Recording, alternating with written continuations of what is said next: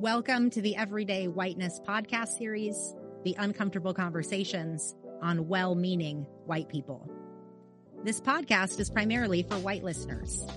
It's also a podcast for all listeners who unconsciously operate through a lens of whiteness, regardless of the body that you inhabit. It's not meant to shame you for being white or thinking white but rather to support you in having more awareness of the impact of your whiteness as a cultural code of conditioning. My name is Guru Nischan. I'm a disruptor of cultural indoctrination and actively support the dismantling of false identity by curating uncomfortable conversations on taboo topics hiding in plain sight. I stand committed to the ongoing dismantling of internalized whiteness within myself and to make visible what is often rendered invisible in business, community, and culture.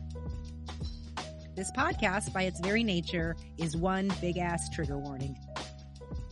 I'd like to welcome today's guest on the podcast. Her name is April Preyar. She's a criminal defense attorney who was recently voted Best Lawyer of 2021 in the Chicago Reader. Ms. Preyar has been practicing law for 22 years she graduated from Duke University and George Washington University Law School.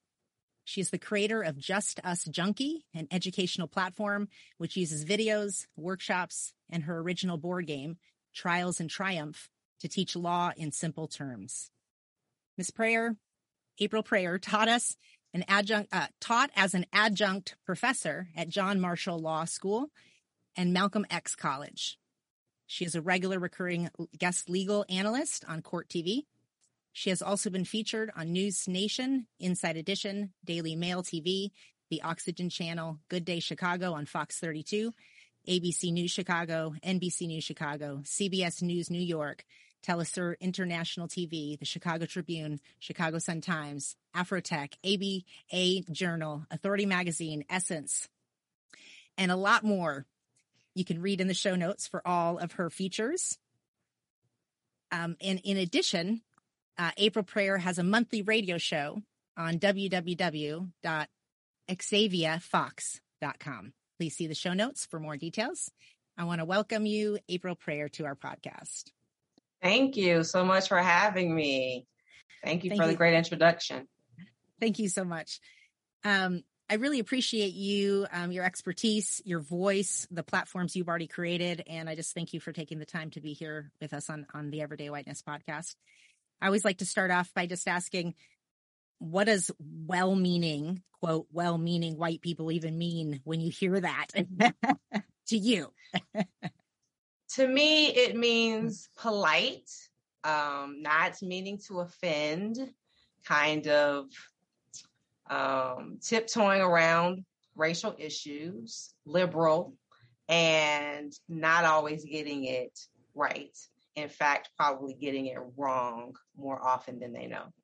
And when you when you come into contact with this kind of not meaning to offend and yet what I hear is well intentioned and yet the impact is still rooted in violence or hurtful or eh, the impact is not what the person might think in their own nor knowing.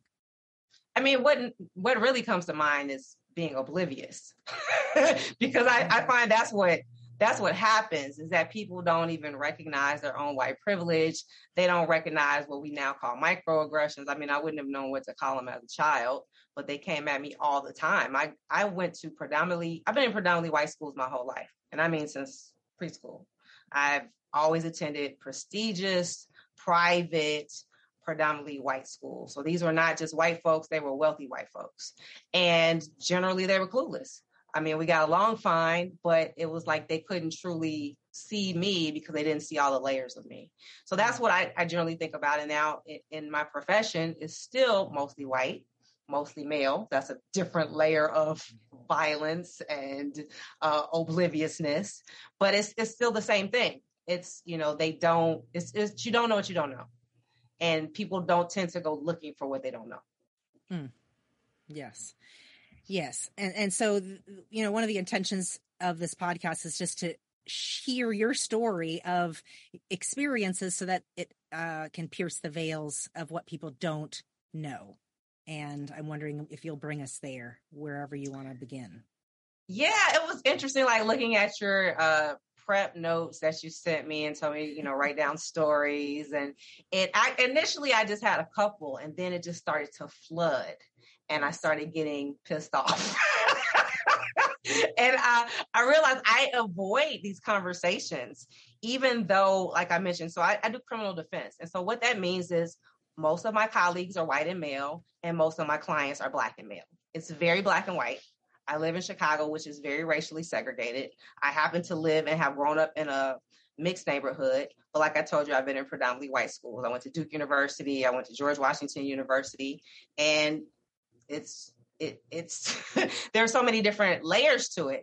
So initially, what comes up for me is most recent experiences are when I walk into a court. Well, I'll, I'll I'll go back. When I talk to young Black women who say that they want to do what I do, that they want to be a criminal defense attorney, they always seek me out in law school. They're always you know wide eyed and eager and so excited, and they're always surprised when I say prepare to be tackled and mm-hmm. they think it's like a, a, figurative phrase or i mean like prepare for intellectual challenges i say no no no i mean to prepare to be physically tackled and what i mean is that oftentimes even though i've been doing this 22 years i'm well known in the county that i'm in i'm well respected there are times where i walk into a courtroom and the sheriff doesn't know me or maybe the judge doesn't know me and they assume that i am a defendant i am a dis- defendant's baby mama or i'm a defendant's mother and so therefore they act accordingly and literally at least once a month, at least pre-COVID, somebody would physically try to tackle me.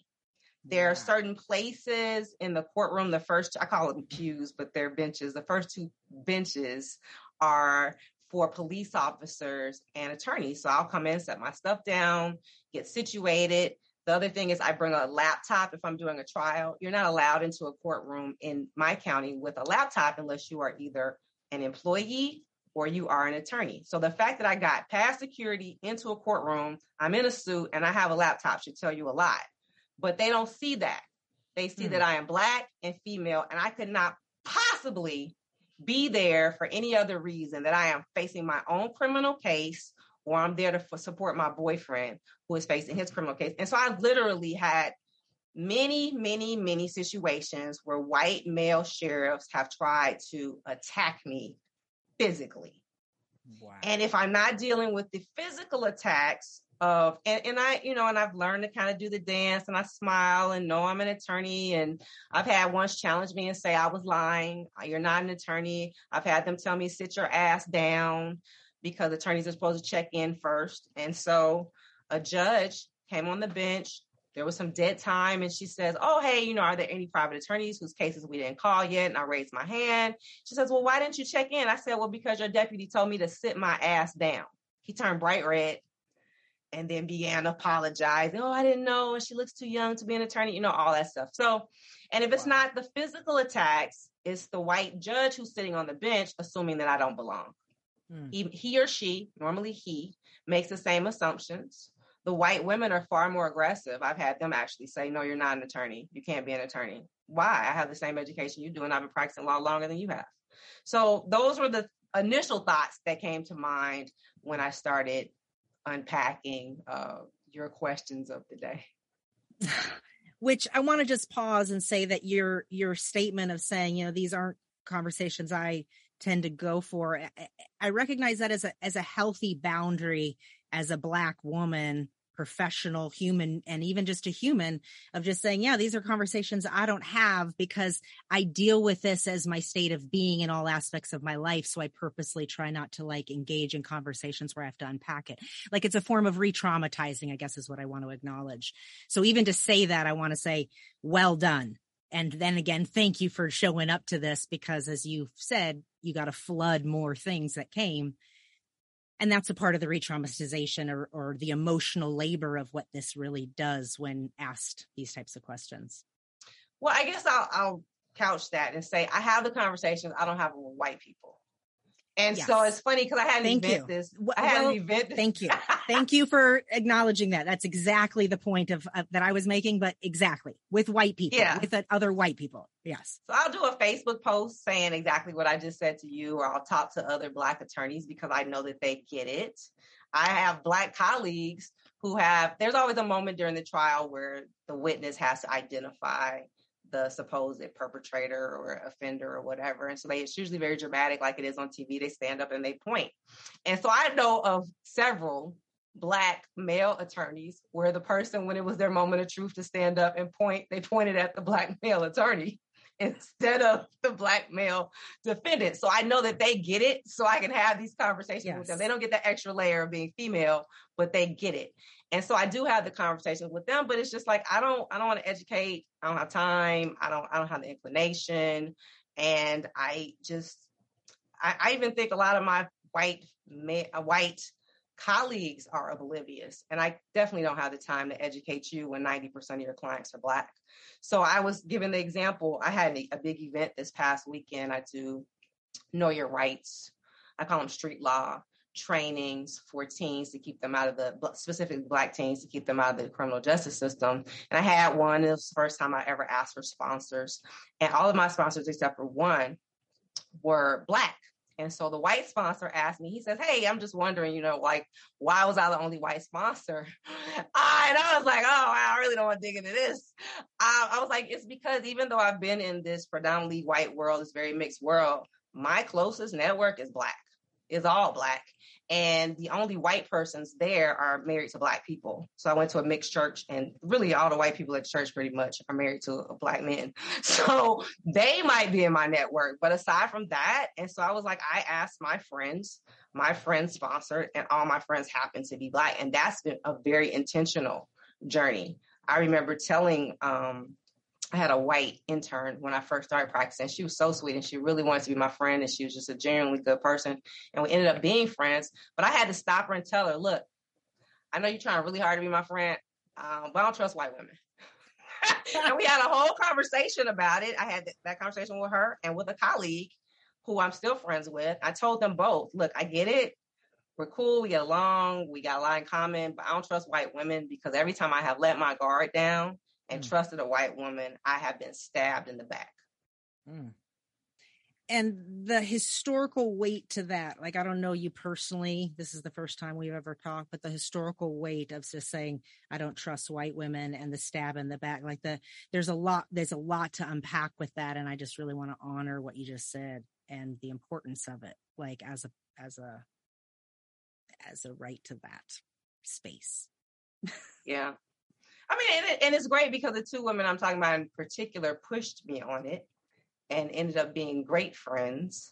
And the only reason like we're not close now, they moved away and had families and all that stuff, and I'm single.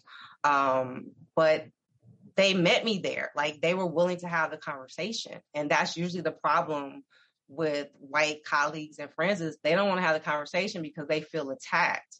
And my personality anyway is I'm very outgoing, very outspoken, uh, loud, have been like this since I was three years old. So this is not particular to my profession, but being packaged like that in this brown body, people see it as aggressive and you're always the angry black woman.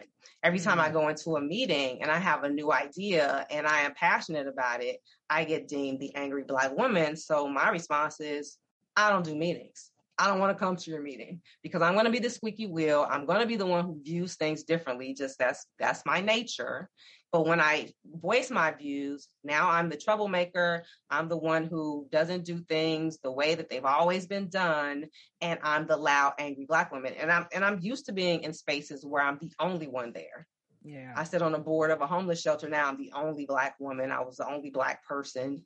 Um, I don't know if I was first, but I'm the only Black person. And even explaining to them why this is problematic since all of our guests, as we call them, people who are experiencing homelessness, are Black. Yeah. So it's very paternalistic to have this board. And I've said this repeatedly, and it's just like they don't understand because then they feel attacked. And I'm just tired of having these conversations. I, you know, I'm not I'm I'm grown. I've been doing this my whole life. Some yeah. white person needed me to explain something to them, and it's just infuriating and exhausting. Yeah, it's like keep that. It's like keep that. And what I hear you have done is like created really healthy boundaries and created a network of black people and and and and other humans that you can count on that have proved trustworthy when brought to a conversation like you like you spoke. I just really value what you're saying. Like it's it's like it's like cr- putting a line in the you've learned to navigate the spaces and I'm not going to I'm not going to give you these unadulterated access to my energy when you're not understanding and seeing me fully. Yeah, because I still have to have right, and I and this is what I have to explain to people is every single criminal case I have, race is a factor. Every single one. The cops are white and my clients are black, or the cops were white and my client is Mexican, or the cops were white and Mexican and my clients are black. It's always an issue. So I'm always having some sort of race conversation. And the interesting thing is, my former law partner the last 12 years was a white male. He's Jewish, but he was comfortable. He had a black wife, a biracial daughter, a, a, a black stepdaughter. So he was used to having these conversations as well. And like our rule in office was we're not politically correct. You can't have the real conversations about how this white cop followed my black client around just because he's black, arrested him, planted drugs on him, whatever it is, and then beat him up without addressing race. You can't you can't do it. And so that's why I get so frustrated when I talk to colleagues who, oh, maybe it's some other reason and maybe you misunderstood, or it's like you're denying my experience. You're saying I don't see what I see with my eyes, and instead I gotta mm. trust your view and to even have the concept that it can never not be about race is is like astounding because there's no way it cannot be. And so i hear the exhaustion of trying to explain to white people that don't have any infusion of some sort of other body of culture in their family or lineage that are that you're having to exhaust yourself to try to explain that. And it's like no no more because it always has to do with race. You're saying that within your in your profession which makes sense to me, but also in other aspects of your life as a professional, you just showing up to your profession. It's about race. And you just explained that eloquently. And yet it blows my mind over and over again that white people can continue to be like, that's the race card or that's not about race as if it's possible to see the world outside of that lens at all because it's through the white lens in the first place. Well, I'll give this example. So when I was in law school, so I went to law school in Washington, D.C. Washington, D.C. proper is mostly black. Well, it was at the time. I don't know what it is now because it's changed so much, but it was mostly black. People who are from D.C. are generally black. They call it Chocolate City. But obviously, you have all these mostly white institutions there aside from Howard. So I went to George Washington, mostly white. I don't even think we had 10% black. I think our class was the first class at 10% black. That's been my trend. Was the same in Duke. so say we had 10%, 9% black kids, and I think there were 1,200 kids there, or students there. And so my third year, I wrote an article for the paper, and the title was Why Do All the White Kids Sit Together? When I tell you I got so much blowback because I was the student my first year who knew every we had 96 students in my section. I knew not only everybody's name i knew something about everybody where they were from mm. what they were into like everybody in my class white black mexican whatever you were i knew your story. And i went out of my way to find out your story and so I had a lot of good acquaintances. And but every year I would hear the same thing. You know, the black kids would congregate in the lounge and we sit together, or we would sit together in this other little area. And I would hear the murmurings of these white kids talking about why do all the black kids sit together. And I'm like, but you don't see that the whole school is all white and all y'all sit together. And so I did uh, an extensive piece about how you could go through all three years of law school and never have a conversation with a black person. You don't have to be in, you don't have to sit next to them in class. You don't have to be in a study group with them. You don't have to be in like, you know, the little project groups that you have for classes to do a presentation or whatever. You don't have to room with one. You don't have to, I, I just went through the whole thing. Like, and I laid it all out what mm. your focus is, your lens is why are the 10 of us sitting together? Why are the 1,200 of y'all sitting together? And when I tell you I got so much blowback, white people were so angry at me. Like mm. I had once, I had some come up to me and say they'll never speak to me again. I'm like, so did you actually read the article? Right. And th- I mean, very few, very few back to me. The black kids thought it was hilarious, but the white and, and they thought it was hilarious coming from me because I had gone to great lengths to get to know everybody. There were two white guys in particular I hung out with pretty regularly.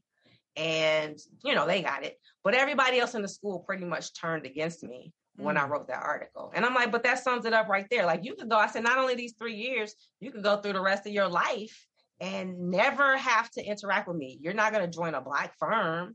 You're not going to, you don't have to have any black colleagues. You can, you don't have to have a black spouse. You can navigate your whole life. I don't have that option living in the hmm. United States. Nowhere I live.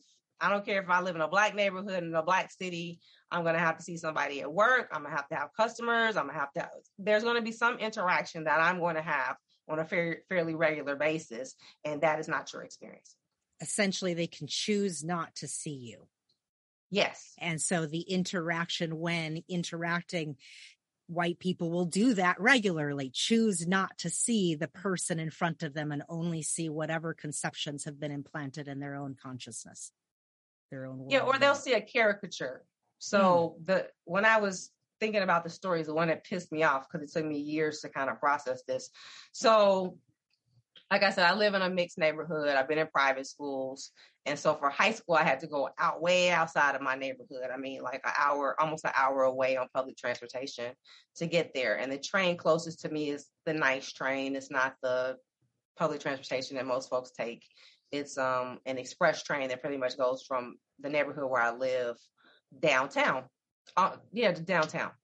Okay. And so when I started my freshman year, I was, as far as I knew at the time, I found out later there was one other person, but I thought I was the only black person from the school who was making this route. And so I would see the white kids from my school, you know, on the train. I mean, we spotted each other because of our age alone, or I had seen them at school. And so one white girl, who I'm still friends with now, and I think she got it because she was adopted. And I think that's important. I think she always felt like the odd man out. She was adopted. She saw me as kind of the odd man out because I would just get on the train, and sit by myself the whole hour there, whole hour back, not interact with anybody, even though I'm very outgoing. And so she approached me, Hey, April, why don't you sit with us? I was like, Nah, I'm good. You know, cause I get to study. I can do whatever. When I'm on my own, I can sleep. She was like, No, just come sit with us. Beg me, beg me, beg me. I go sit with these all white girls, all Irish white girls from Beverly. They call them Bev Brats. That was the nickname. So I go sit with the Bev Brats, and in these particular trains, you can get um a space where there are four seats facing each other and then the next is four seats facing each other. So we took over the little section. There are eight of us sitting there, and we're just talking about pop culture and videos and stuff. And somehow MC Hammer comes up because MC Hammer was popular when I was in high school. Mm. MC Hammer pops up. We're just kind of all talking. And then they're like, oh, yeah, he can really dance. He wears those crazy pants. And they all start chanting, except for my friend April. Oh my God, get up and dance like MC Hammer. I'm like, I'm I I'm not even processing this. I'm like, what are you talking about? And uh, I, am not even, I can't even wrap my head around how this conversation is happening. It's like an out of body experience. They all start chanting, Yeah, April, get up and dance like MC Hammer, dance like MC Hammer. Come on, April. Like it's, and they were relentless. I don't mean this is one or two chants. I mean 10, 12. Mm. Come on. My friend is bright red and mortified. she got her head down like, oh my God, you got to be kidding me. I'm like, uh, so I just lie and say I can't dance. Yes, you can. We know you can dance. Come on, dance like MC Hammer. I'm like, I, I never roll with them again, ever. I found the one other black person on the train from my class. And then the following year, we had more black students who joined, and I sat with them. I never sat with these white girls ever again. And I'm sure if I told this story to anyone, they will remember it and still not see what they did wrong. Still to this day, you don't think they still, would see it. Still to the, I wow. saw them at the our 30th reunion a few months ago, and everybody was lovely, and everybody is, you know, nice. beautiful and everybody's welcoming. And I don't think that they would get it.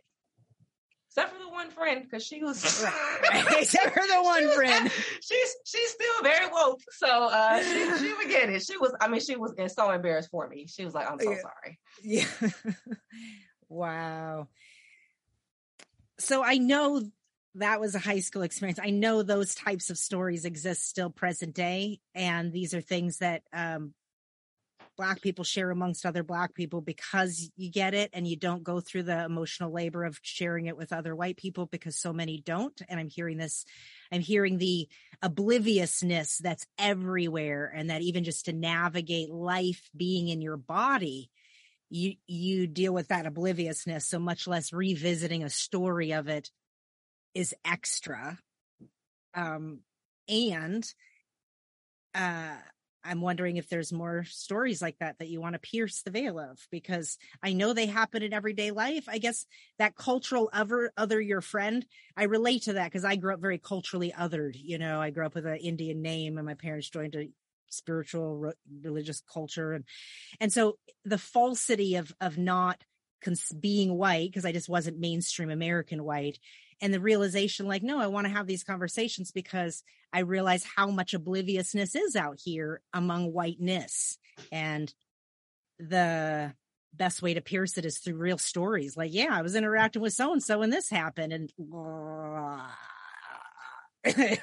emoji think, puke.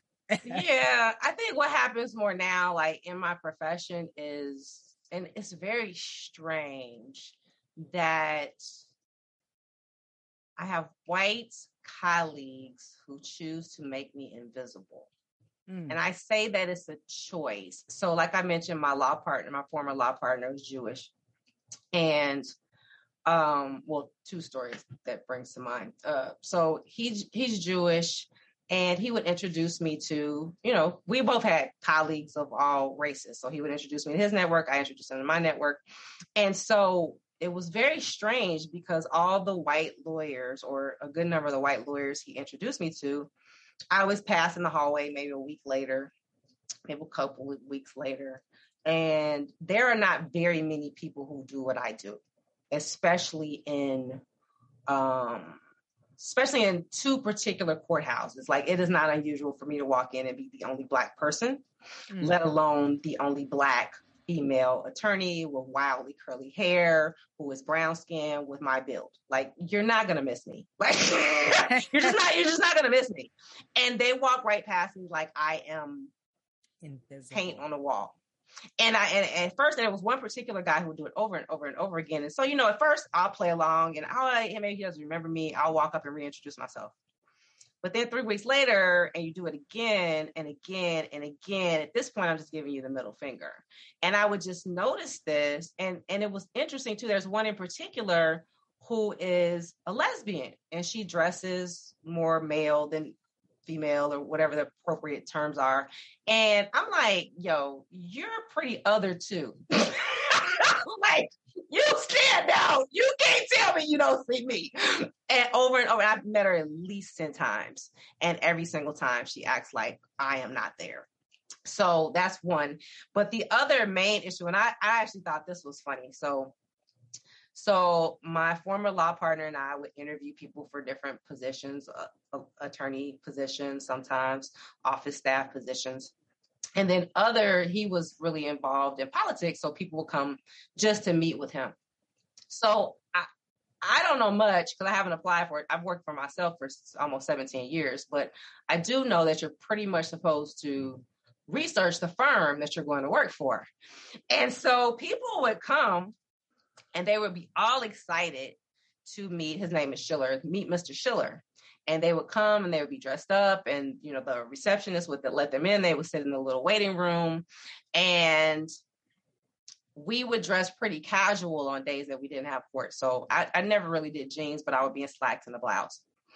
And so I would mill about the building and go to the bathroom or walk past these people. And every single time, and I do mean every single time, they were always very dismissive to me they all assumed I was the receptionist. So all very dismissive in their language, in their body language, in their demeanor. Um, even if I would greet them and say hello or welcome, or it'll just be a few more minutes, just very dismissive. They would see my law partner come, who's usually dressed pretty bummy, like blue jeans and a t-shirt or a ripped sweatshirt. they would come, their faces would light up, they would sit up straight, and I wouldn't say anything. So normally he would start the meeting, I would come in later, and then he would say, Oh, this is my law partner, April. And when I tell you their jaws dropped to the floor because they had just, they, I thought I was a secretary, or they thought, and not that you're supposed to treat anybody differently for those reasons either. Right. But it was very clear that they had not done their homework, mm-hmm. that they did not know that his black law partner that his law black, and I'm all over the website, so I didn't understand that. But it was amazing, and then, and this this this wasn't just white candidates; it was worse with the white candidates. But they just did not expect that this black woman would be the one who they would have to be asking for a job. And anybody who acted like that, I immediately Xed them off, and they did not get the job. Didn't matter how well the interview went. Mm. And this didn't happen with just white candidates. This happened with, this was just worse. It just, it demonstrated of it was just more amplified. So those same behaviors showed up in other bodies of culture that were coming to interview in the treatment of you. Yes, it was, they all deferred to him. They all revered him. Mm.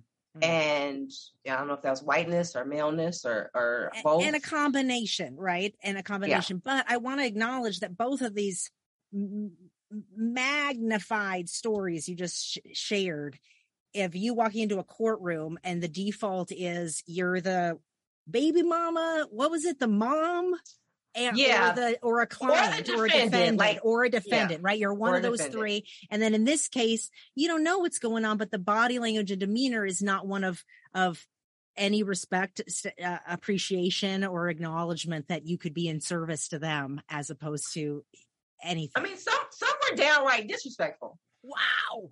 And then it was great when I would just walk, you know, we have to gather our folders and gather their resumes and stuff. And so I would run about and walk into the room and you see their eyes go, oh shit. Oh yeah, let's talk. Mm. Let's chat about how you're not gonna get this job. Mm, yeah. Let's talk about the whole narrative that got written in your story in the last three minutes in body language and exactly. the his his the the the weight of it and the history of it like the images in in people's minds and distortions in their minds of the black woman right? That's essentially what it's coming down to. And you, here you are educated and and they don't know who you are. They don't know your story. They haven't taken the time like you described how you were in in class and university and you're taking the time to be curious about other people and learning about them. This is how we break those cultural assumptions, these implanted, but you're talking about over and over again, interfacing with whole but of all sorts of experiences where all they're seeing is whatever narratives are going on in their mind of the black woman. Yes. Yes. So I, we had um, an associate, she was a white woman and we're good friends. We still get along. Um, and she worked for us for 10 years.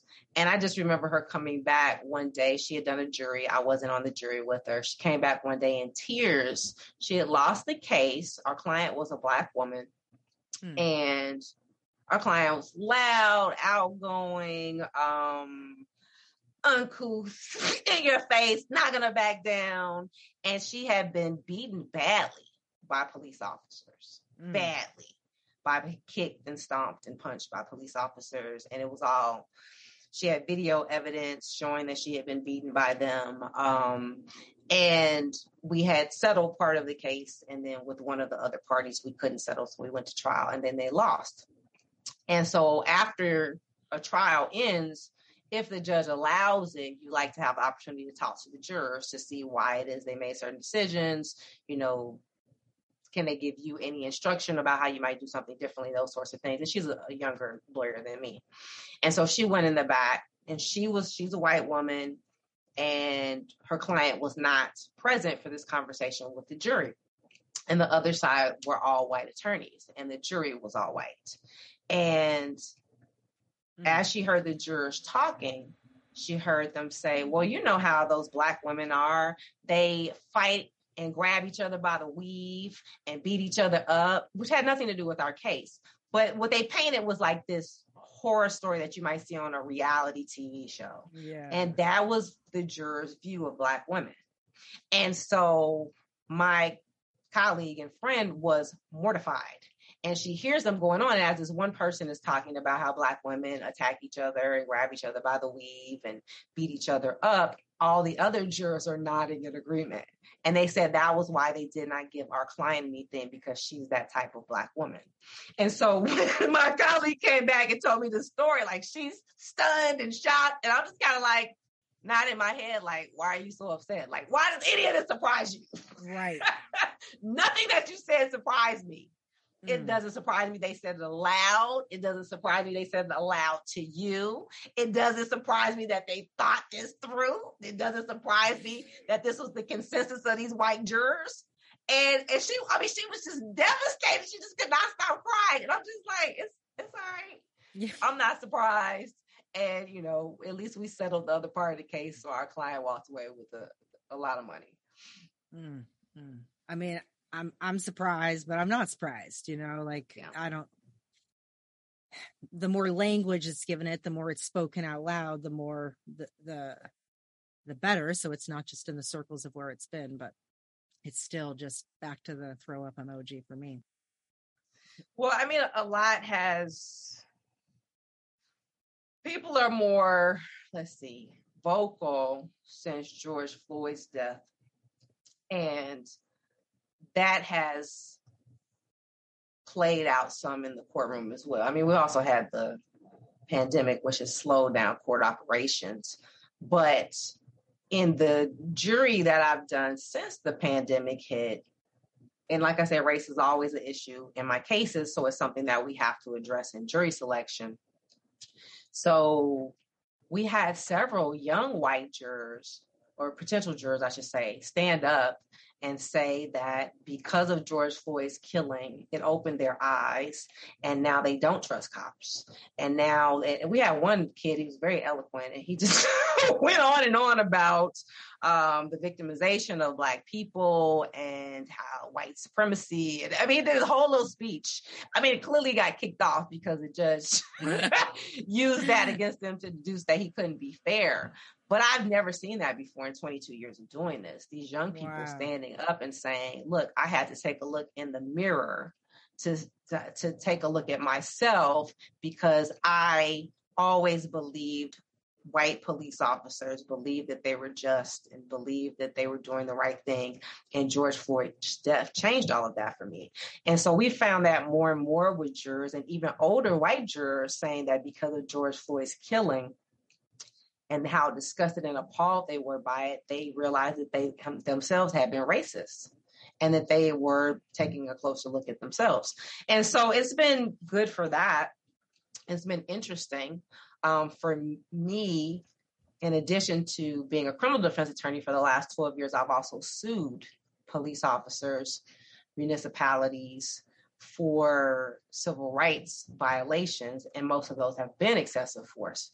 And so for me, I had seen not people die exactly like George Floyd did, but I had seen too many cases like this where my clients were killed, shot, tasered, beat, again, always by white police Yeah. and usually a black, Puerto Rican, or Mexican client.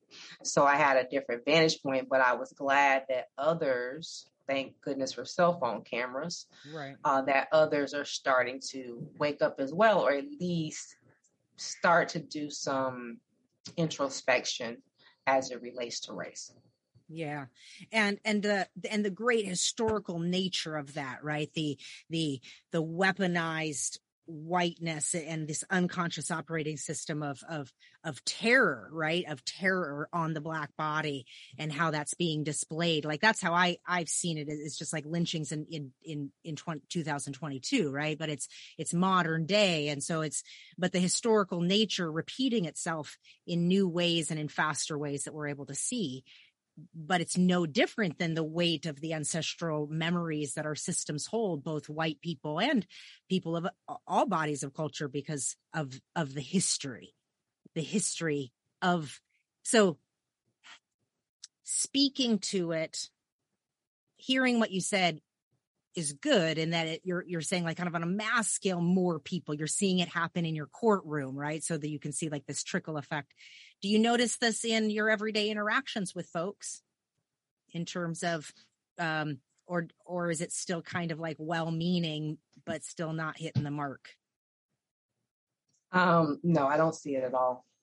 I don't see and i don't see any long-term effects from mm. so i'll say this. So i did a whole presentation right. I, for my street law class about i call it the george floyd, floyd effect and how corporations were so terrified that black dollars were going to go elsewhere that they started throwing money at black businesses. And they started throwing money at um, the banks started creating these special funds and all this stuff. But if you actually track the money yeah. most of it is in the form of loans not grants. Meaning that ultimately these institutions will make a buck themselves. And so I just said that it was a way to give lip service to it. And if you still look at their boards, most of their boards have zero black people on it. Um, they have, and they're, you know, they're higher level, uh, they call them C suite executives. I think 8% are black. Um, or no, I say 8% are non white and so we know that may not mean they're black at all. so yes. it hadn't hasn't really changed anything, but everybody wanted to look good. And in terms of politicians, they all had to quickly jot down new laws and take rid of, you know, take take away chokeholds and look like they were on the right side of history. But a lot of that has been lip service as well too. So if you look at the everyday operations of a courtroom, nothing has changed. George Floyd's death was totally in vain, and that there are hundreds of George Floyds that we don't know anything about, whose names we'll never know. They don't even get to be a hashtag because mm. they don't make the media. And that's those are the things that I'm too exhausted to explain to white people about how this is it's yes. just terrorism. I got into I was on invited on some panel to be some subject matter expert and it ended up being with a whole bunch of political candidates mm. from my area and I, I didn't know most of them and I got into it with the guy who was running for sheriff and he lost haha uh but we got into an argument because I was telling him, I said, well, the problem with policing isn't training. The problem with policing is culture. Yes. And it's a paramilitary system where they're taught it's us versus them. And the them is Black folks, is anybody other. And you have to look at the beginnings of policing in this country. Yes. We have police in this country because it was based on slave catchers. That's the only reason we had any type of patrols initially was to track down enslaved Africans and take them back to their owners and owners I have in air quotes. So he says, no, that's not the beginning of policing in this country. And so we have it out. Like, I'm not a history buff, but I do know this. And so we're going back and forth. And there's another young black lady who got on him about that. And I'm just like, again, it's just like, he had no facts. He had no uh-huh. historical figures. He just wanted to argue that that's not how policing started in this country. Sir, it is how policing started. And if that's the foundation of policing, right. How 180 years later is it going to be so different? You can talk about we get rid of the bad apples, but the entire thing is built on the entire system is built on covering up wrongdoing this blue wall of silence to protect your brother, and your brother is likely white. And if it's a sole black officer out here who's trying to do the right thing, his life literally might be in jeopardy if he ends up being the whistleblower against you. You might not have his back on that next call. So you cannot tell me that one can be separated from the other. But again, you know, and he gets loud and he's like trying to talk over me. And finally, I said, Sir, I never spoke over you. I said my piece and I allowed you to say your piece. And the minute I start talking, you start talking over me because you're trying to control me. Mm-hmm. But these mm. are the types of things that happen all the time. All absolutely all the time. White men cut me off mid sentence after I've allowed them to have their say. I can't have my say. They get loud. They they start to bully because that's what works for white men in this country. Hmm used to controlling the bodies, right, and uh, and controlling the space that that that black and brown body people inhabit. Yeah, and don't know how Absolutely. to even be in themselves without having that sense of entitlement and ownership over black space over black bodies yeah Yes. So, you know, and that's why I get exhausted. Like I'll have the race conversations as it relates to my clients and my clients' struggle and direct it at somebody who needs to hear it like a judge or a jury. But in terms of casual conversations with white people, I don't really socialize with them very much. Um, and it's all very conscious, it's all very intentional.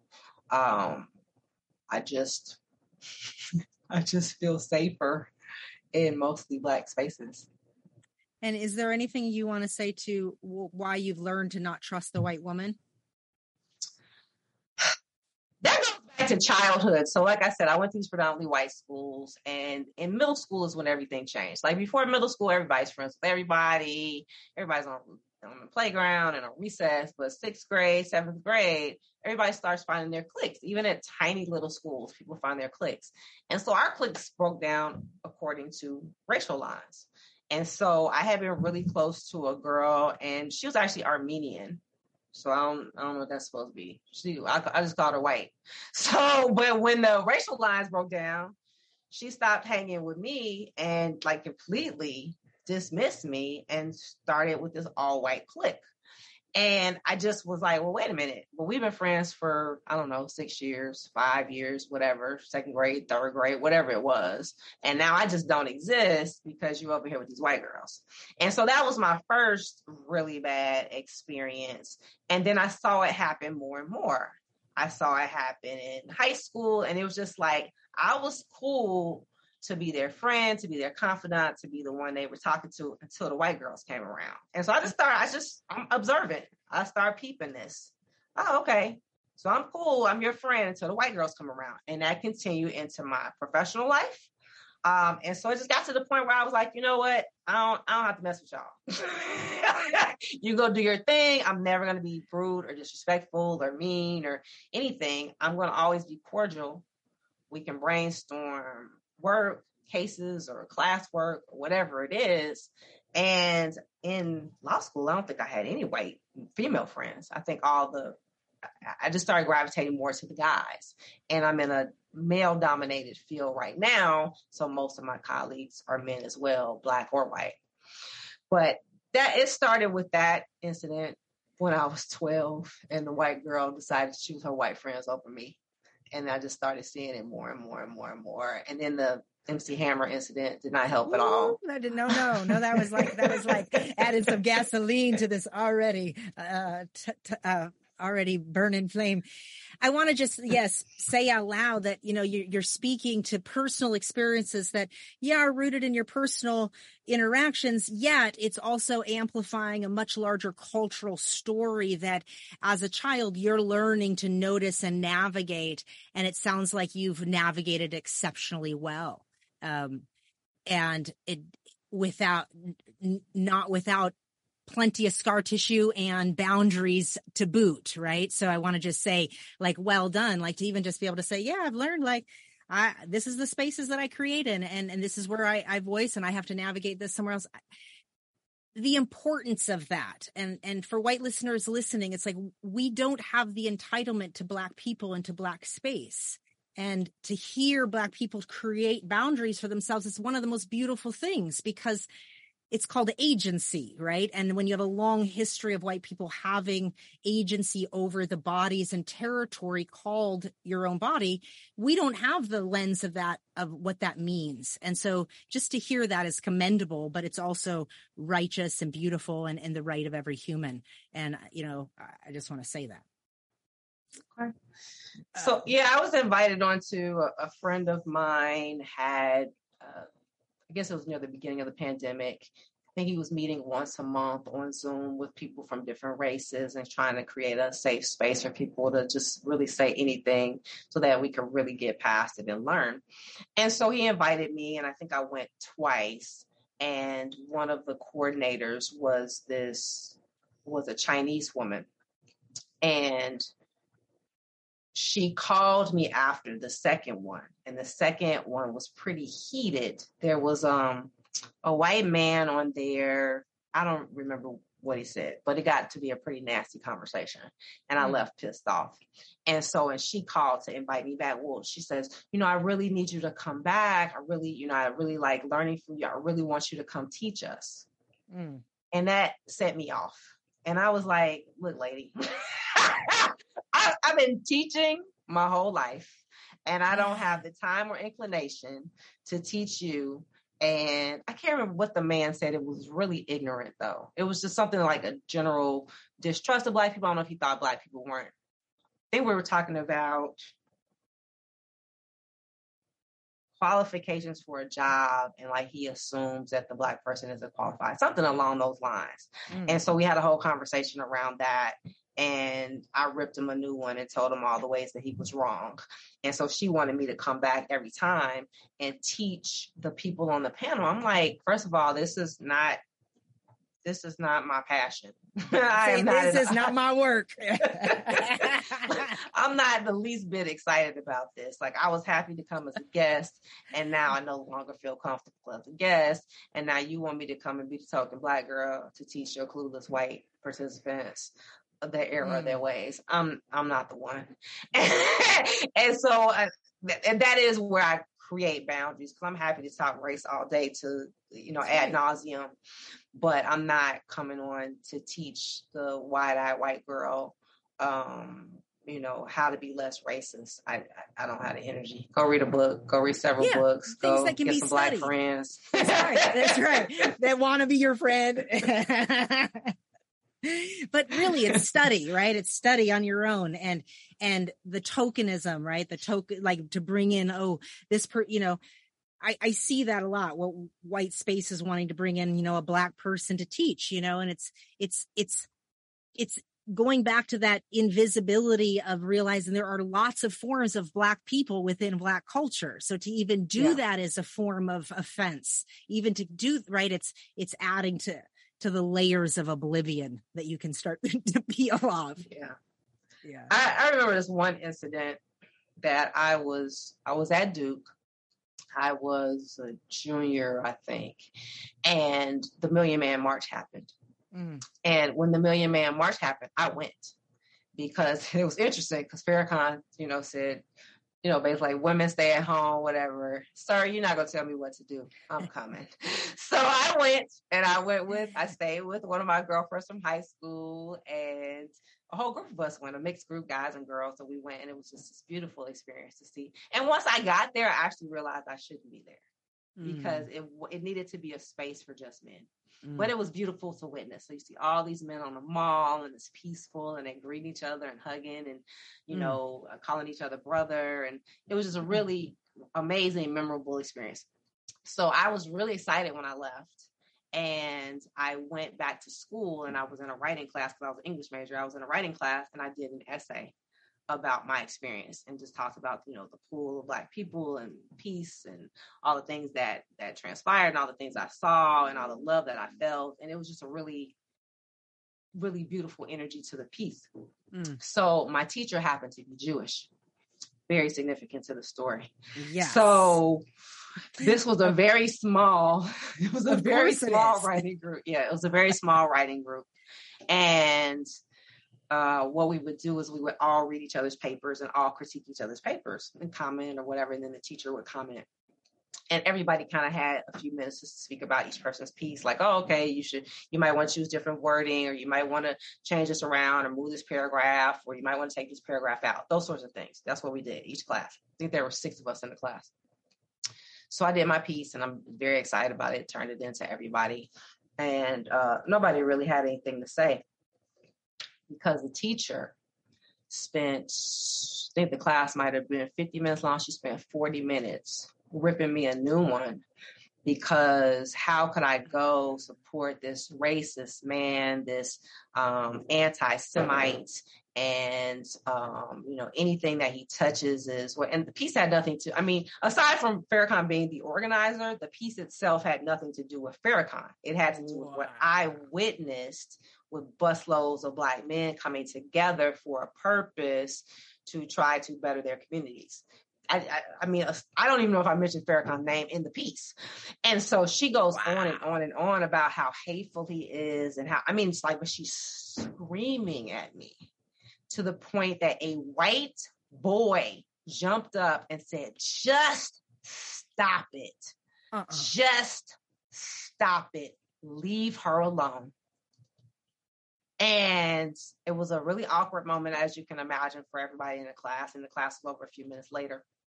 And so I went back. I was just destroyed because I'm an excellent writer.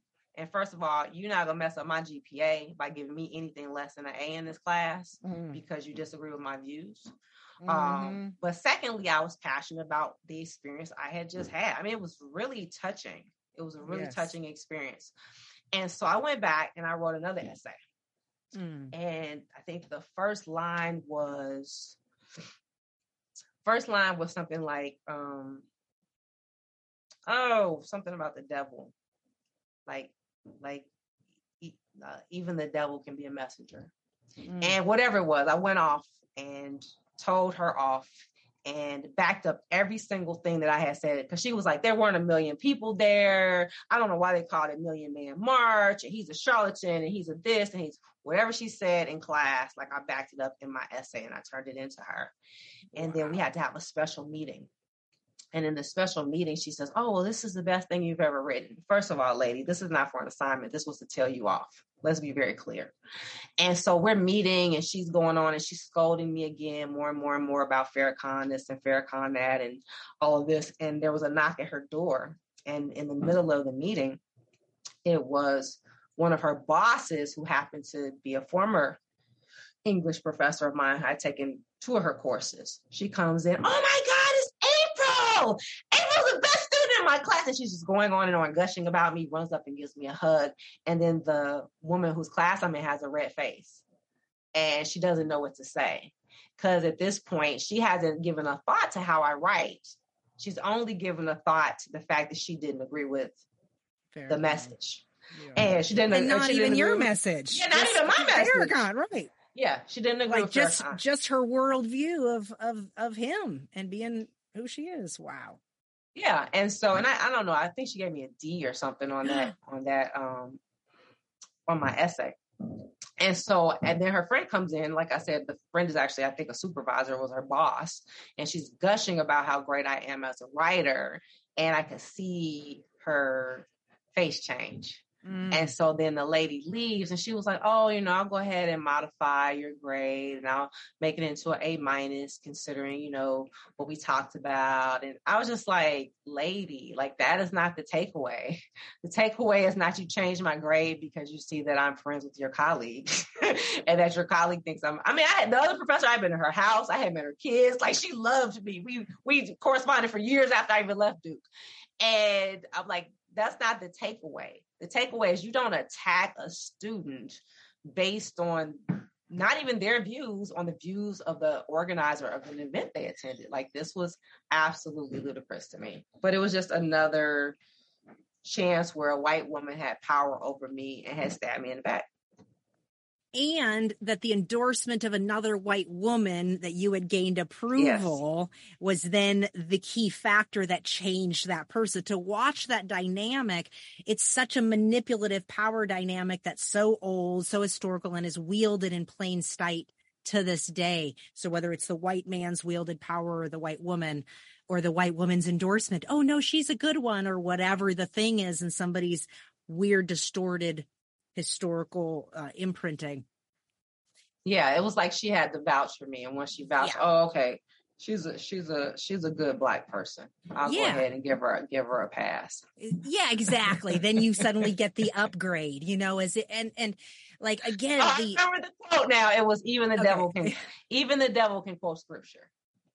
that was the very first line. And then I talked about like your focus was on the the person who organized this and the message messenger, and you totally missed the message. And miss the humanity of the person expressing themselves as the student, right? So there's many layers that she missed. She missed that she's the professor and there's a an expression of this student that's a, a, humanity, right? It's not your personal view. It's not your religious view. It's not who you are. But once again, it's not seeing you right? It's only this stance and then what Farrakhan associated with and black people against Jews and all the other things. And then you get the brunt of that in this interaction. And once again, it's like, what power would you have had to go to circumvent that if it weren't for this on this moment of of realizing that they had connectivity? Um, yeah, none, none, and, and that's and what yeah. and what was most insulting is prior to that, for every class I had been the the black voice. Oh, what oh, this issue is happening in the world. April, tell us what black people think.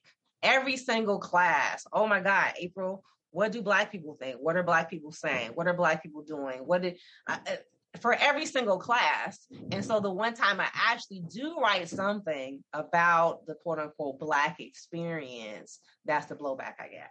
Wow. Wow that's that's it it must be exhaustive in all of the white spaces you've had to navigate through that you repeatedly have been the only black person and been been made to be a token over and over and over again. Like what do you think or what, i mean the mc hammer is that is a secular example but through your studies that must have just happened all over the place and even oh, in did. your profession today it yeah, and that's that's the problem. It never stops. I It, it's like it's just like a television station that never goes off. I'm so sorry. Oh my god.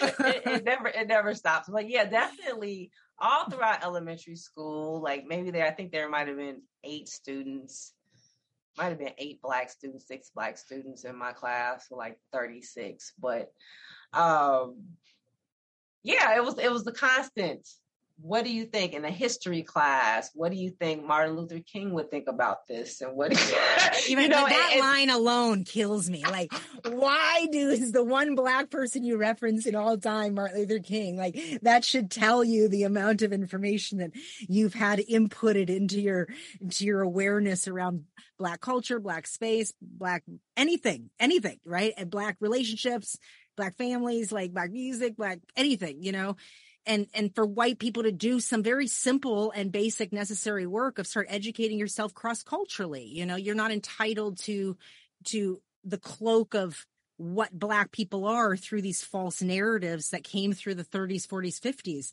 and white people haven't had to navigate that because we're not navigating in everyday life right? And where you're exposing like the oblivion is so astounding being in my body is exhausting dealing with you people. Like that's what I hear. Yeah.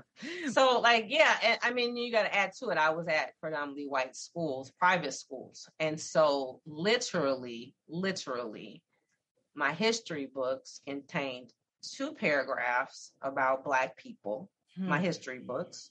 Hmm. One was about slavery, slavery, and one was about MLK. This is for my 12 years of school. And I never had a single Black teacher until my freshman year in high school, and I only had one.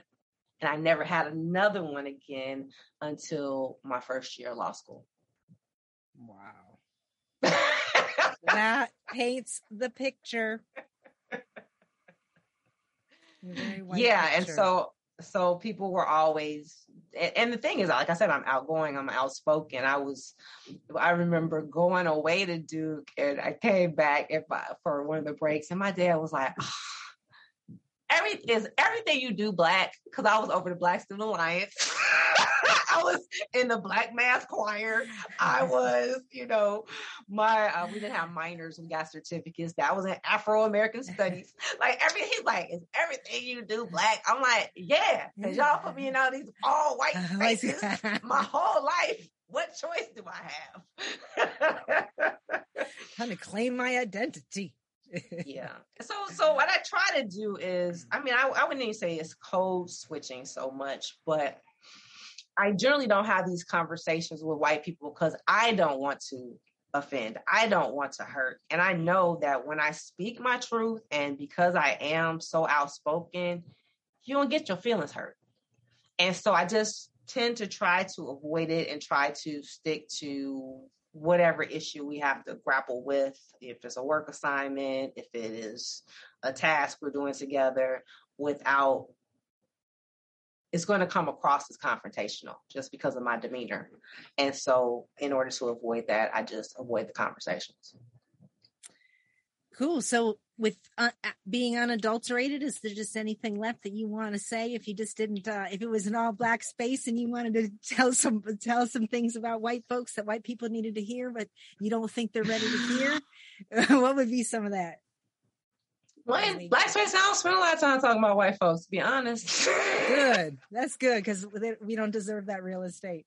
Um, but there are things that within black spaces, you like you said, you would be comfortable to share because you could get a relatability of understanding that you might get pushback if you shared with with white spaces. So that's all I meant to say is like, what are some well known things that um, and maybe not. But in wrapping up, is there anything left that you would want to just kind of like give us here?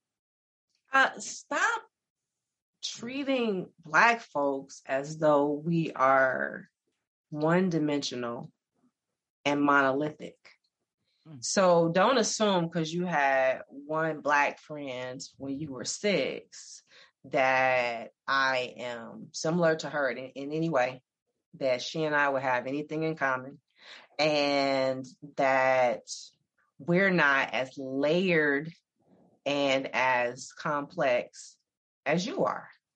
So it seems to me that there are the biggest problem with white folks is they have this concept of what it means to be black and normally that's very far off the mark and it's usually very limited so what i mean is when i walk into these courtrooms and it doesn't even occur to somebody that I could possibly be an attorney. Like the big stretch is, oh, maybe she's the clerk, maybe she's the probation officer, but attorney, where I actually had to do a whole bunch of studying and go to school and pass a bar and do all those things that couldn't possibly be me. So I'm going to say expand your circle, expand your mind so that you don't continue to have these moments where you are making these gross assumptions about people that are so wrong. And and like I said in that article that I did in law school, start moving outside of those spaces. Yes. You have these beliefs because you can navigate your whole adult life, your whole childhood, your whole adolescence, and never ever sit down and have a conversation with somebody who looks like me. Start making yourself uncomfortable. Stop being the one who sits with all the other white kids. Go venture out. Start meeting some people from different races and start building relationships with them. Mm. Mm-mm. I love it. You know, it's like, yeah, white people, you know, stop sitting with other white folks in the cafeteria. I, I love the name of that. And then also how, when you said everyone turned against you, like the weight of that, like white folks, we can't be so fragile when we are confronted with very real history that says you haven't had to face everyday interactions with other and difference and when you do you're very very offensive when doing it you know and and so that's called cross cultural learning and cross cultural intelligence. So thank you for what you just said because the multidimensionality, the the complexity, the humanity of anybody we come across, but black bodies, brown bodies, white bodies, we don't get to assume the one the what did you call it? Monolithic? Yeah. Monolithic and one dimensional you know um, because that and then you have to be willing as a white person to really face where did you get these stories? Where are the limited associations you've ever been taught about anything in regards to black people or black culture? And then start breaking that apart because if it was only on television or it was only a song you're having very limited understanding. It's not real humans you're talking about. You're talking about you know a mass media pr- production that's that's uh, a projection in your distorted minds. And we have to break that up. We can't make black people teach us about things because the ask can be offensive the ask itself? Well, I think like every situation I talked about was innocent in that it didn't have any real repercussions on my life other than emotionally. But I think the problem is this happens daily in courtrooms, and it can be the difference of a kid getting a slap on the wrist, a misdemeanor, a dismissal, or being sentenced to 45 years. So I, I think that in encouraging people to start making relationships with people who don't look like them, that's just scratching the surface. Because I, how I see it play out in courtrooms is literally there'll be a white defendant and a black defendant, the same age, same crime, which will get wildly different sentences. The black boy will always be looked at as less than human. He will be deemed a criminal. The new phrase here is carjacker. He will be deemed as other. He won't be relatable. Whereas the judge sees the little white boy as, oh, he's like my my grandkid. Like we saw it, we saw it play out in real time in the Rittenhouse case the way the judge spoke to Kyle was like he was talking about his grand his grandson whereas yes. if it had been a black defendant i don't think that that would have happened i think we would have had a, a very different result so this has life and death consequences in a courtroom in the streets if you're a police officer making an arrest i think that's the biggest problem with policing now is aside from the culture, there's no community policing. So it's literally white boys popping into neighborhoods that are all black. Everybody they're confronted with is other, and therefore everybody is a threat. Whereas if you actually had some black friends, or you lived in a neighborhood with black people, or you actually took the time to get to know the people on your beat, now you don't see that kid as a threat, a perp, a suspect. You start seeing him, oh, that's Mr. Jenkins' grandson. Maybe I should go talk to Mr. Jenkins and tell him what his grandson is up to. So it can have mm-hmm.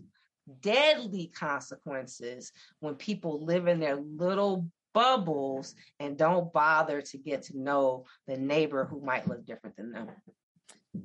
Yeah, and and as you had spoken earlier on the the systemic, you know, the roots of of of the police force uh, in slave catchers right? And that the history of that and seeing how that plays out in the the default automatic kind of like animal body response of just seeing a black body a black uh, male body or a black woman body.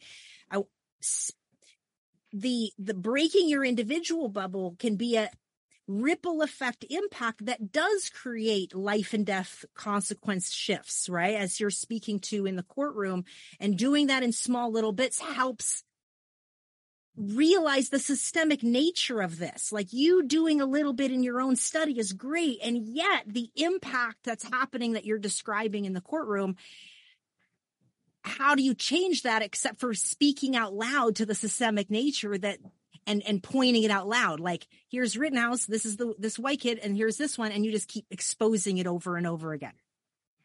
Yeah. And then us noticing that we are doing this in our own minds every time we interact with someone perhaps right? It's like there has to be like some sort of like a mass white movement that breaks apart systemic systemic systems because essentially you've illuminated we're talking about whole paradigms. You're talking about the paradigm in which one's looking through can can be stuck in this systemic white paradigm and, and never break out of it. And to see that on a criminal level you see that as this one person's decision and it changes just based on not the circumstances but just on whether the person's white or black. Yeah i think white folks got to start calling out other white folks Yes. I mean, the ones who do see it, um, you know, they're they're limited as well. But you got to start calling them out.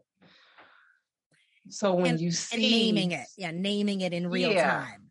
So, for example, when a black person is killed by police, there are always two wildly different camps. The black people are like, "Oh my God, Black Black Lives Matter.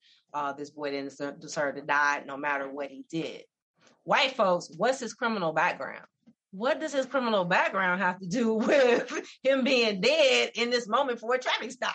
They want to bring, mm-hmm. oh, he was a sex offender. Oh, he had two burglaries in his background. Was he committing a burglary or a sex act in the car when the cop blew his brains out? Like, those are the two different camps. And so, white people need to start calling that out. Why are you asking for the victim? Why are you vilifying the victim of police terrorism?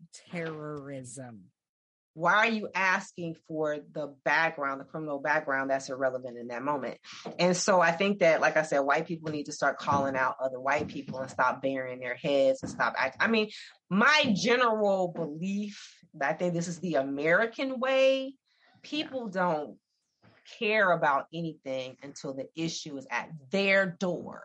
We saw it with COVID. People didn't care about your grandmama getting COVID as long as it wasn't their grandmama getting COVID. Nobody cares. Nobody cares. I say it all the time about the criminal justice system. Nobody cares because I do videos daily about the criminal justice system and breaking down the law and the terms that anybody can understand because I think that's how yes. the system oppresses us is to keep us at an arm's length using fancy Latin language that nobody knows.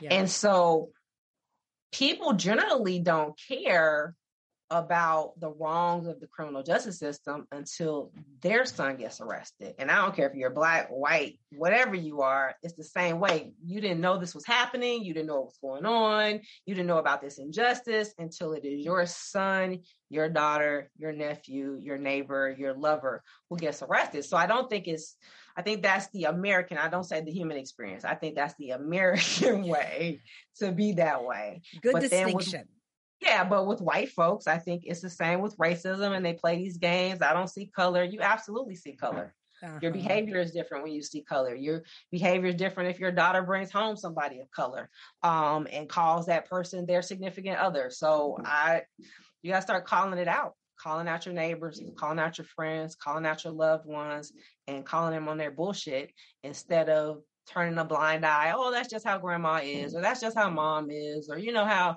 how jake is no you need to call them all out and then make them accountable for it yeah, and exactly. And that that the real times that you do that in your everyday life and you start calling out, you know, when when people are like, you know, oh, maybe it's not about race and you say and, and you you butt in, no, it absolutely is. And you speak it into real time in white spaces.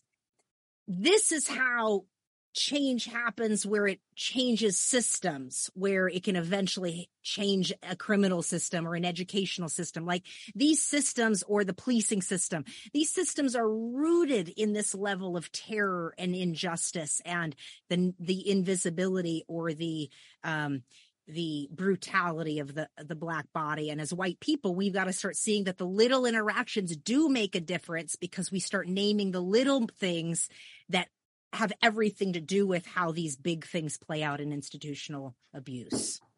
Well, I think part of it is you just have to start seeing it. And you don't always have to talk about the trauma. You have to just start seeing. So I'll give this example. So I went to so years and years and years ago. So I did have one good white female friend. real good fun. white female. She don't speak to me anymore, but we're real good white female friend.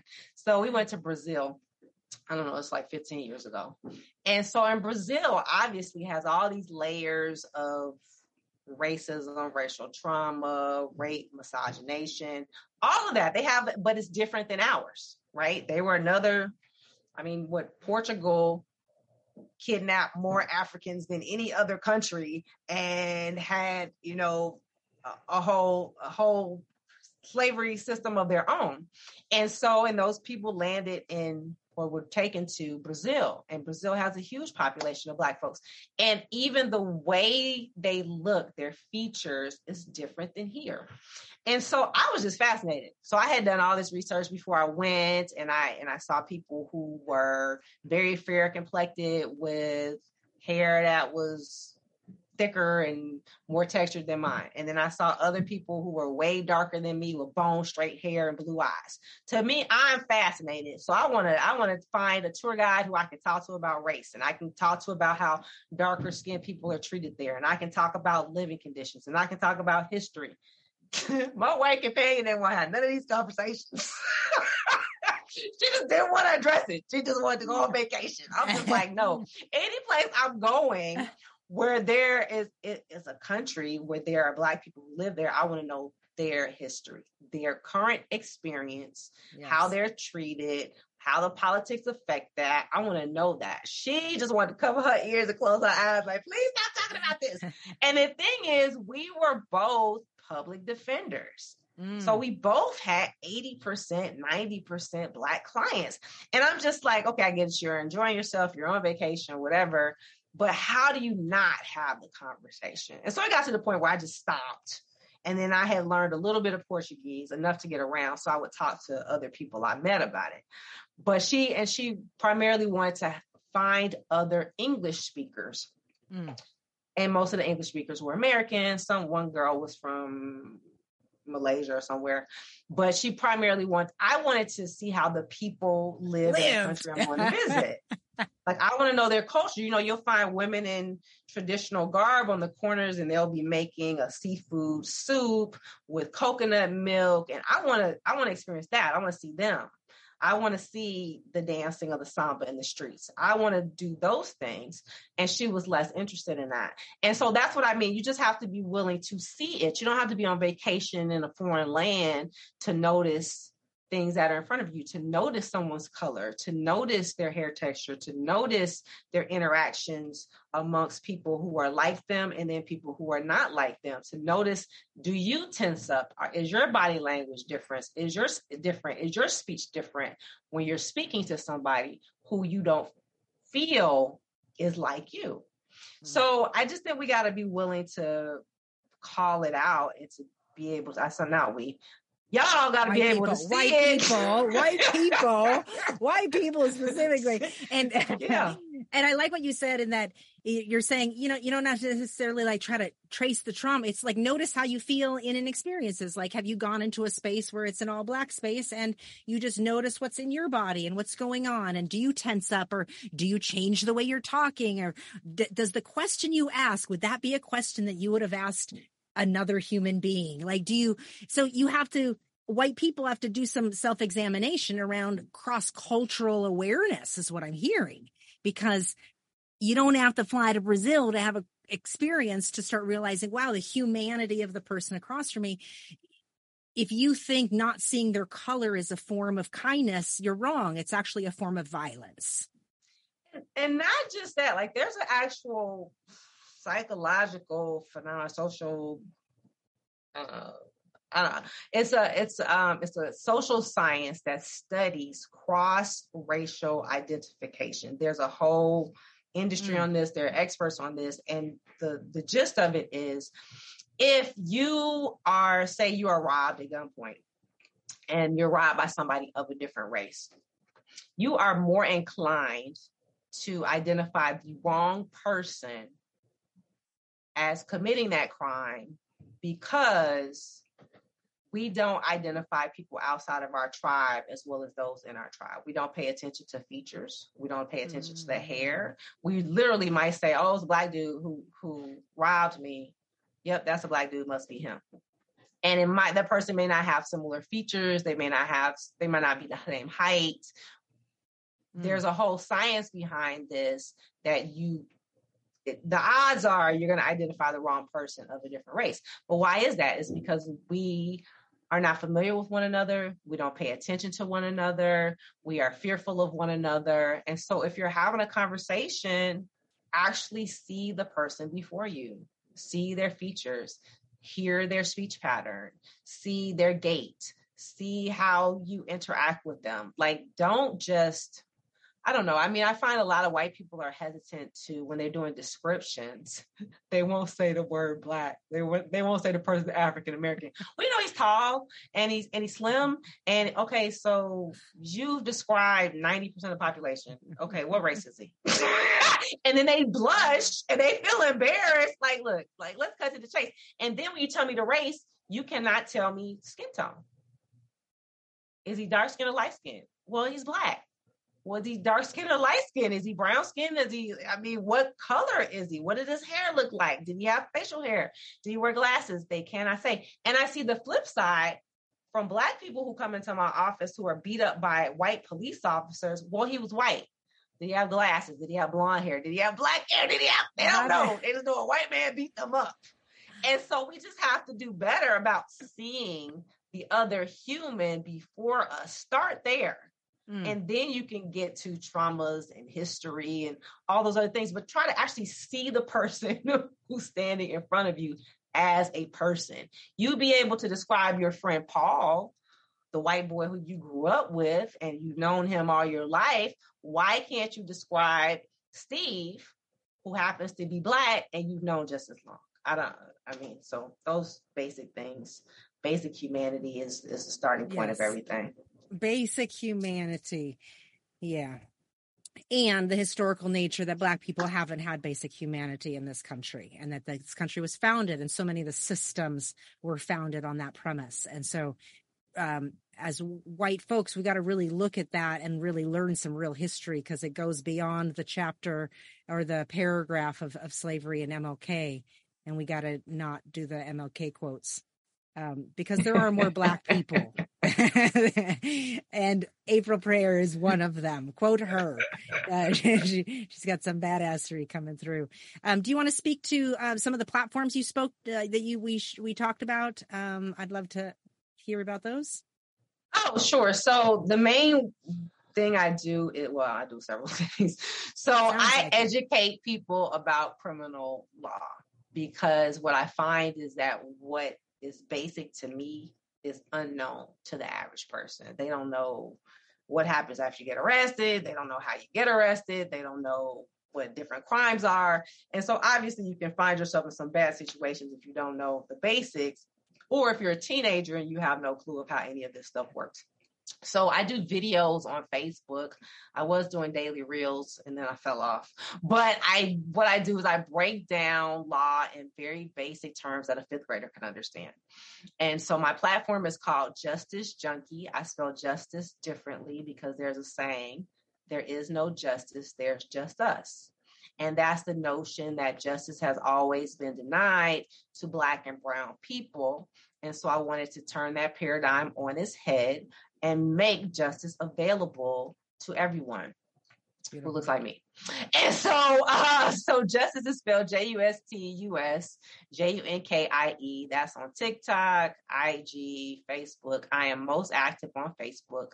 But then I also have a board game that I created that teaches teens how to survive a police encounter and not end up in a body bag and how to stay out of the criminal justice system and then I also built a curriculum with my board game as a linchpin, but it's a five part series called mm. Street Law Revolution.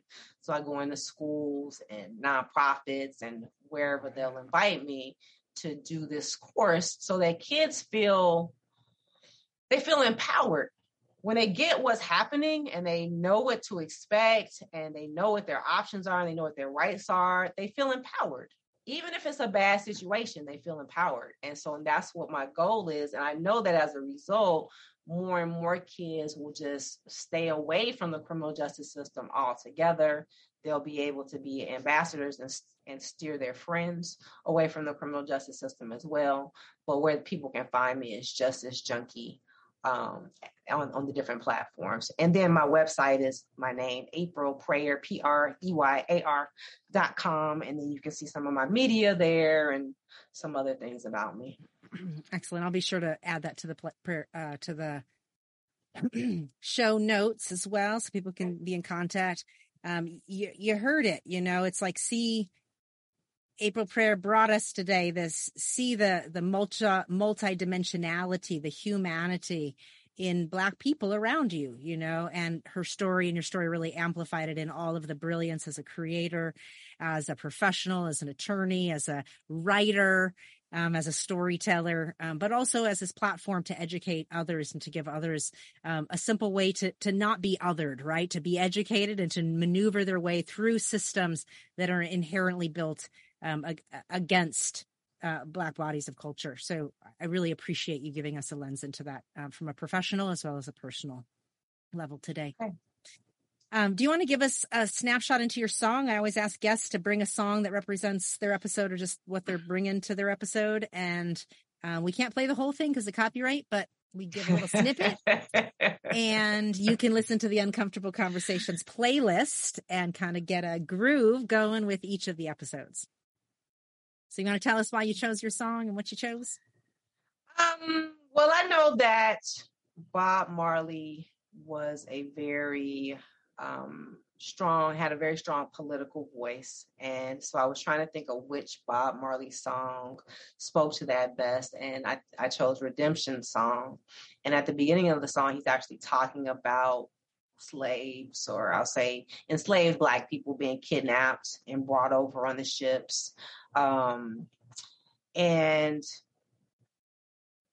yeah, I just think that I, I thought the song was fitting to talk about the racial injustice in the United States from its roots.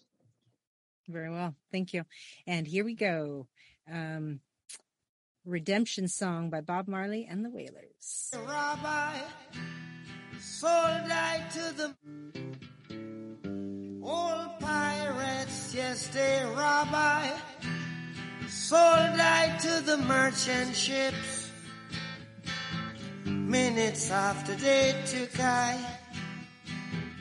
From the bottomless pit, but my hand was made strong by the hand of the Almighty, we forward in this generation. All right, folks. And again, you can listen to the full song at the Uncomfortable Conversations on Whiteness podcast. I want to say thank you so much for being our guest and for all of our listeners. Thank you for listening in. Please remember that dismantling whiteness is an everyday, all day, lifelong endeavor. It does not end. It is a commitment to think, do, and live better than we've ever been expected to or allowed to before. Dismantling the myth of white body supremacy begins inside of you, inside of me, and inside of the collective we. In our personal commitment, in our own bodies of culture, to grow the white experience beyond assumed supremacy.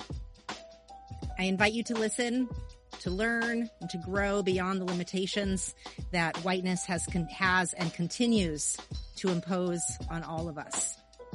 If you need more support beyond this listening space, you can connect with me at gurunischan.com. I'm a writer, speaker, and trauma healing activist offering free and paid resources, online courses, and consulting in body-based cultural intelligence. If you'd like to be a guest and share your story, please email me at gn at gurunischan.com. And please also like, subscribe, rate, and review and share this podcast with someone that you love. Your listening and sharing support is greatly appreciated. Thanks so much, April. I really appreciate you being here and sharing your voice and your brilliance with us today. Thank you so much for inviting me. The information presented in this podcast are for general educational purposes only. The views and opinions expressed are solely the views of the individuals involved. By listening, you agree not to use this podcast as medical advice to treat any medical condition in either yourself or others, including but not limited to patients that you are treating. Nothing in this podcast is intended to replace the services of a trained therapist, doctor, or health professional, or otherwise to substitute for professional mental health, medical advice, diagnosis, or treatment. Guru Nischan LLC and affiliate organizations shall under no circumstances be liable to any listener of the podcast or viewer for any action or inaction on your part as a result of the content you consume on this podcast or for any adverse reaction, including any emotional distress you experience as a result of consuming this podcast.